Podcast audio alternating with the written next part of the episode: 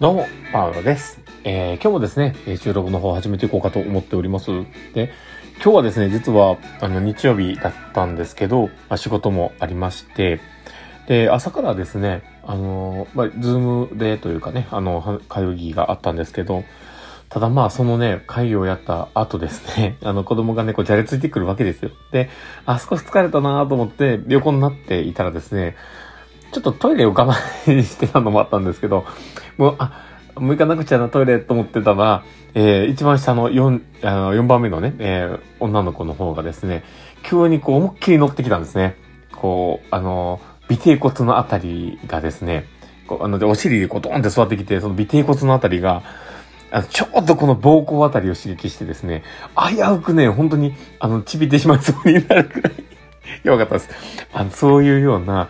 ぐらい、こう、リスキーな感じになるので、あの、あまりね、こう、男性でも可能性もあるので、本当にあまりが、あの、膀胱をね、あの、刺激されないように、プラス、あの、おしっこを溜めないように しましょう。危ないです。ということで、えー今日の放送を始めていこうかなと思っております。最後までお付き合いいただけると嬉しいです。ということで始めていきます。えー、パーロのマインドブックマーク。この番組は、看護を楽しくをコンセプトに、精神科看護の視点で、日々生活の中から聞いているあなたが生き生き生きるエッセンスになる情報をお届けしています。はい。ということで、えー今日も収録を始めております。皆さんどうお過ごしでしょうか？えー今日はですね、どんな話をしようかなってところなんですが、実はあまり何も考えてないです。で、まあ、あの、今日はね、本当に、本当にこうフリートークでやろうかなと思ってるんですけど、まあ、あの、今日ね、実はその、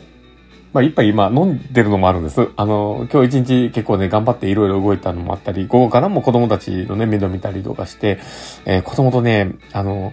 1時間ぐらい公園、1時間で済んだからよかったんですけど、まあ、1時間ぐらい公園でね、えー、走り回ったり、あの、なぜか鬼ごっこしろって言い出して、あの、鬼、絶対俺や、鬼やらなきゃいけないですね。で、めっちゃしんどくて、やばいと思ったんですけど、あの、その前にね、あの、まあ、研修というかね、あの、会議があったわけですよ。だから、あの、それもね、こう、やった疲れもあって、もうヘトヘトになっちゃって。いやー、ね、やばいなと思ったんですけど、どっかね、こう、自分も頑張ったということで、ちょっと一杯飲もうかというところにやってるので、まあ少し飲んでるんですけど、だけどまあ、あの、今日みたいな日はね、そのもありなんかなと思ったりはします。で、えー実際そのね、会議の中で、まあいろいろ話をしていたんですけど、過去のね、あの、自分が本当に入職してすぐぐらいの時のお話とかも結構したんですよ。で、えー実際このパオロさんって、意外とない、ナイーブというか、あの、あの、昔本当にね、あの、なんでしょうね、あの、すごくプライドが高いというか、なんか今までのこう自分自身をこう、あの、こう、周りがね、こうあるべきというか、こうあってほしいみたいなところにめっちゃ合わせようとしてたというか、もうなんか、あの、こうす、それにね、叶ってないと思われるのが嫌というか、なんか、なんかすごくね、あの、自分自身が、やばいやつだったんですよ。で、でもね、あの、僕でもこれって、自然とみんなあることなんかもしれないなとも思うんですよ。で、やっぱりこの企業とか、えー、に入った時にね、こう企業の理念に沿ったような人になってほしい、なっていけたらと思う思いだったりとか、チームの一員としての行動みたいなものをこう考えた時に、そこをね、こう考えると、チームの一部になる、プラス、そのチームに認めてもらうっていうことが、えーマストになってくるわけですよ。で、そうなると、やっぱりそこを、なんとかしなくっちゃみたいなことをやるわけですよね。で、本来であれば、ダメなとこからスタートしてるとか、もうね、あの、何もできないとこからスタートしてるわけだから、あの、そんなもんすぐにね、あの、周りから認めてもらうなんてことはありえないわけなんですけど、でもそれを求めてしまう自分がいるというか、なそれはね、本当にみんなあるんじゃないかなと思います。やっぱ新しいところに行ったり、特に、えー中途採用とか、えーまあ、あのー新卒だったとしても、えー過去に少し、あの、他でこうやった経験があったりとかなんかした時に、周りの期待ってものが存在する時は、やっぱりそこが頑張らなくちゃみたいになるんだろうなと思うんですよね。で、そういったものが自分の中であったなと思って、で、あの、自分がそれがね、わだかまりが解けたのが、やっぱり3年ぐらい経ってからだったんですね。僕ね、本当に遅かったんですよ。だから、そこが、なんかもう、なんとかしてと思って、本当にね、しんどいながらも、本当ヒーヒー言いながら食らいついてた自分がいたというのがあって、で、そこがね、こう、急にこうね、あの、自分の中の心のわだかまりが解けるというか、えー、まあ、そこを気にしなくなったんですね。だから、あの、僕もこんな風にね、普通に自分の、あの、ば、あの、ダメなところとか、できなかったとことってすごくカミングアウトできるようになってきたんですね。で、まあ、そこのね、大きさ大きく感じたのは、やっぱり自分自身をすごく知ってくれてる人が身近にいたっていうのも大きかったんかなとは思ったりします。だから、世の中で言う、世間で言う、その心理的安全性っていう言葉、よく聞くと思うんですけど、やっぱりそこって、うまくも、うまくね、こう作っていかなきゃいけないんだろうなとも思うんですけど、でもそこがチームとしての課題としてあったとしても、やっぱり自分自身の、その、新しく入職する側の、えー、人のこう気持ちというか、え、の、やるべきことというかね、えー、そこの視点って、あの、外せないじゃないかなとも思っていてですね。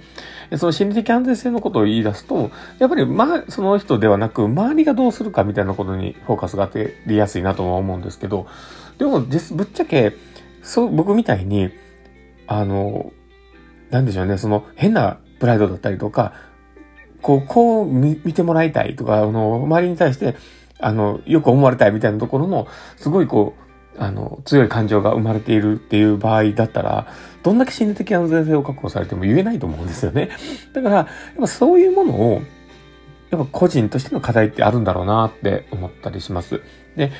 でもね、あの、このことを思うと、世の中の全ての人は、多分何かしらの形にはめて、すごく、あの、仮面を折ってというか、あの、ちゃんと仮面をつけたりとか、え鎧を着て、多分、向かっているんだと思うんです。あの、偽りの自分っていうことの、え鎧とか、えー、まあ、そういった仮面をかぶってやってるんだろうなと思うんです。で、そこを全部こう外して、まあ、今僕がね、こうやって過ご過ごして入れてる自分を、そうを感じているところで言うと、これほど楽なことはないんですよね。で、だから、あの、どれだけこう、職場に、こう、仕事を楽しく、あの、パッション溢れて、こう、仕事ができるかどうかっていうところって、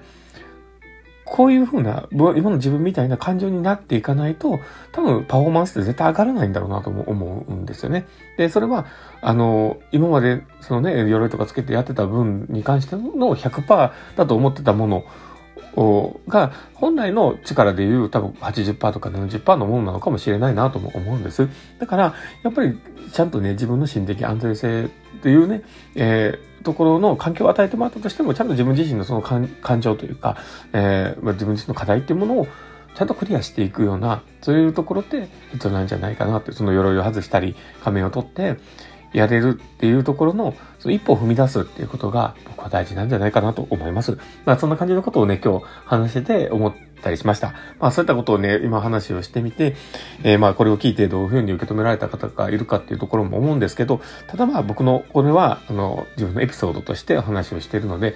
えー、もし何か誰かの参考になればいいなと思っております。ということで、えー、今日の放送はこれで終わろうかなと思ってます。えー、この放送を聞いて面白かったな、楽しかったな、なるほどなと思う方がいたら、ぜひフォローいただけたら嬉しいです。で、あと、えリアクションもいっぱい残してもらえると嬉しいなと思ってます。えフェイスマークとかハートマークとかネギとか、リアクションいっぱい残してもらえると、本当に、え、パウロさんめちゃめちゃ喜びますので、どうぞよろしくお願いします。ということで、え、今日の放送はこれで終わろうかなと思ってます。この放送を聞いたあなたがですね、明日も素敵な一日になりますようにというところで、ではまた